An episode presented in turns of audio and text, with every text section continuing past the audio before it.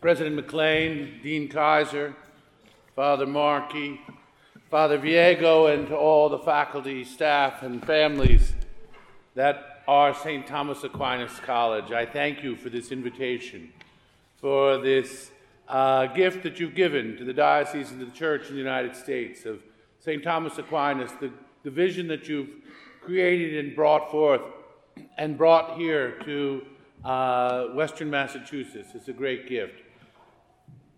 It's a very complicated thing that we're, we're in the midst of doing here with fire and oil and water. Quite a bit is going on. And through it all, I, I have no worries because no one's ever seen what it really ha- supposed to look like, so can't tell if you've gotten it wrong. But at the end of the day, we will anoint that uh, the altars. We will burn incense. We will make this a place cut separated from all other uses, but for the worship and glory of God. As I've been praying about this moment, this very exciting moment that very few bishops have had the uh, opportunity to experience, my mind has continually gone back to a scene in the novel, Evelyn Waugh's novel, Brideshead Revisited. Quomodo sedet sola civitas plena populo, factes quasi vidua domina gentium. How lonely sits the city that once was full of people. How like a widow she has become. These are the first words of the two verses from Tenebrae, from the Vulgate translation of Lamentations of Jeremiah. In Evelyn Waugh's novel, Brideshead, Cordelia quotes this ancient chant when she describes the closing of the family chapel at the, at the estate Brideshead. The house is itself a metaphor for the church, and the novel is a meditation on the work of God's grace amidst the complexities of life and world events. Once full, it is now empty, this manor house. How lonely sits the city that once was full of people. How like a widow she has become. Cordelia, the youngest daughter of the novel's central family, describes to Charles, the story's protagonist, with whom we travel on a journey of faith, the decons- deconsecration of the family manor.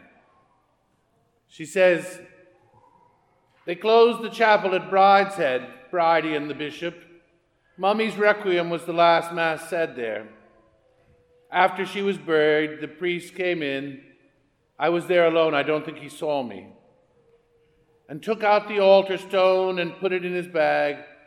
Then he burned the wads of wool and the holy oil on them and threw the ash outside. He emptied the holy water stoup and blew out the lamp in the sanctuary and left the tabernacle open and empty, as though from now on it was always to be Good Friday. A perpetual Good Friday can be our experience as the world shuns faith and Catholics walk away from the heritage that is ours. This is the time when we are more accustomed to closing churches, to blowing out the sanctuary lamps, the church in New England can feel at times like the manor Brideshead, once beautiful and now deserted. But this sense of despair is not from God. It is a lie of the enemy, and this day proves it. Listen to the words our God speaks to Jacob before he himself consecrates an altar. He says, Know that I am with you. I will protect you wherever you go and bring you back to this land. I will never leave you until I have done what I have promised you. What words of hope. God's ways are not our ways. We often judge success by the world's standards. God is almighty. God is all powerful. God is all knowing. God is in charge and Good Friday is not the end of the story. The dedication of our Mother of Perpetual Help Chapel blooms like a first flower of spring. Winter makes way to summer. Days lengthen, life prevails. Today's celebration and dedication celebrates an ever current mystery that God desires to build himself into a spiritual temple into the world, a community that adores him in spirit and truth. Listen to Jesus in today's gospel. But the hour is coming and is now here when true worshipers will worship the Father in spirit and in truth. And indeed, the Father seeks such people to worship him. God is spirit, and those who worship him must worship in spirit and truth.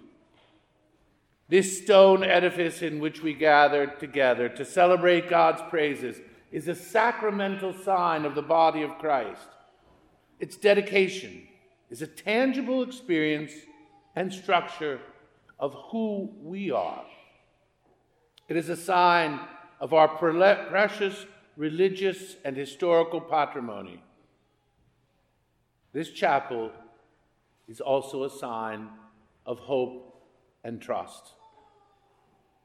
Pope Benedict XVI, reflecting on the feast of the dedication of the Basilica of St. John Lateran, writes The beauty and the harmony of churches, destined to render praise to God, invites us human beings too, though limited and sinful, to convert ourselves to form a, com- a cosmos, a well ordered construction, in close communion with Jesus, who is the true Holy of Holies.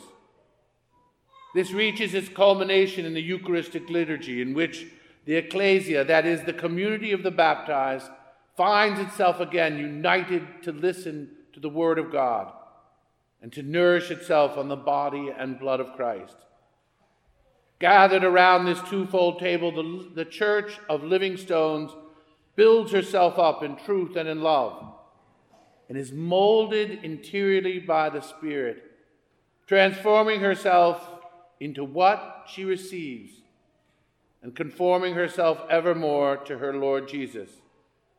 She herself, if she lives in sincere and fraternal unity, thus becomes a spiritual sacrifice pleasing to God.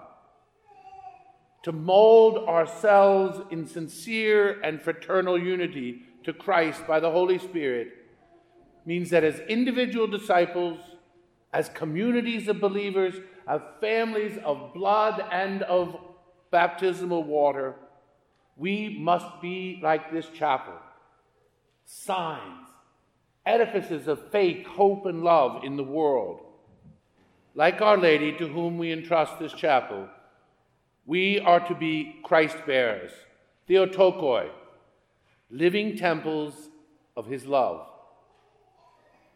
You students who walk in the footsteps of St. Thomas Aquinas, who will worship here, praise God, each day, must allow yourselves to be built up in Christ.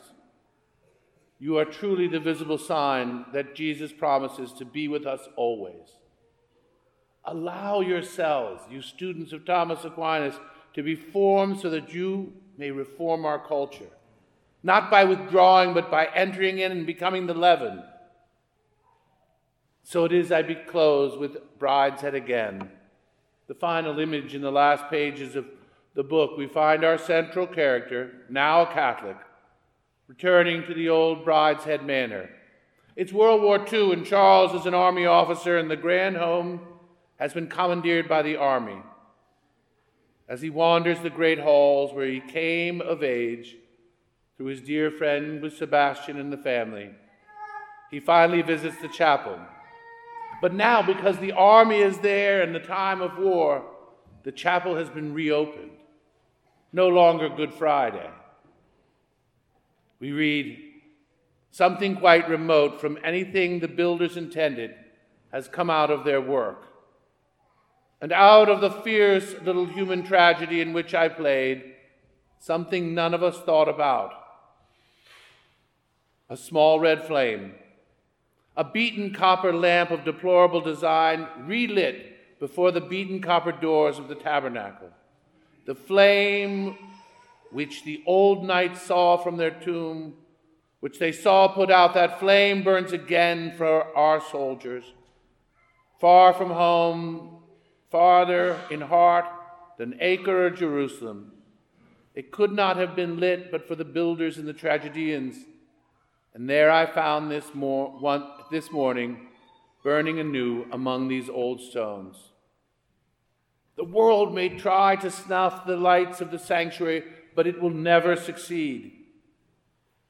And you and I must burn anew amidst the stones, fed by Jesus in the Eucharist, whose present that, presence that light proclaims. We are all players in this great tale of grace, and we are called in our world of darkness to be light. We must be emissaries of hope, living in the way, the truth, and the life of Him who will never die. Praise be Jesus Christ.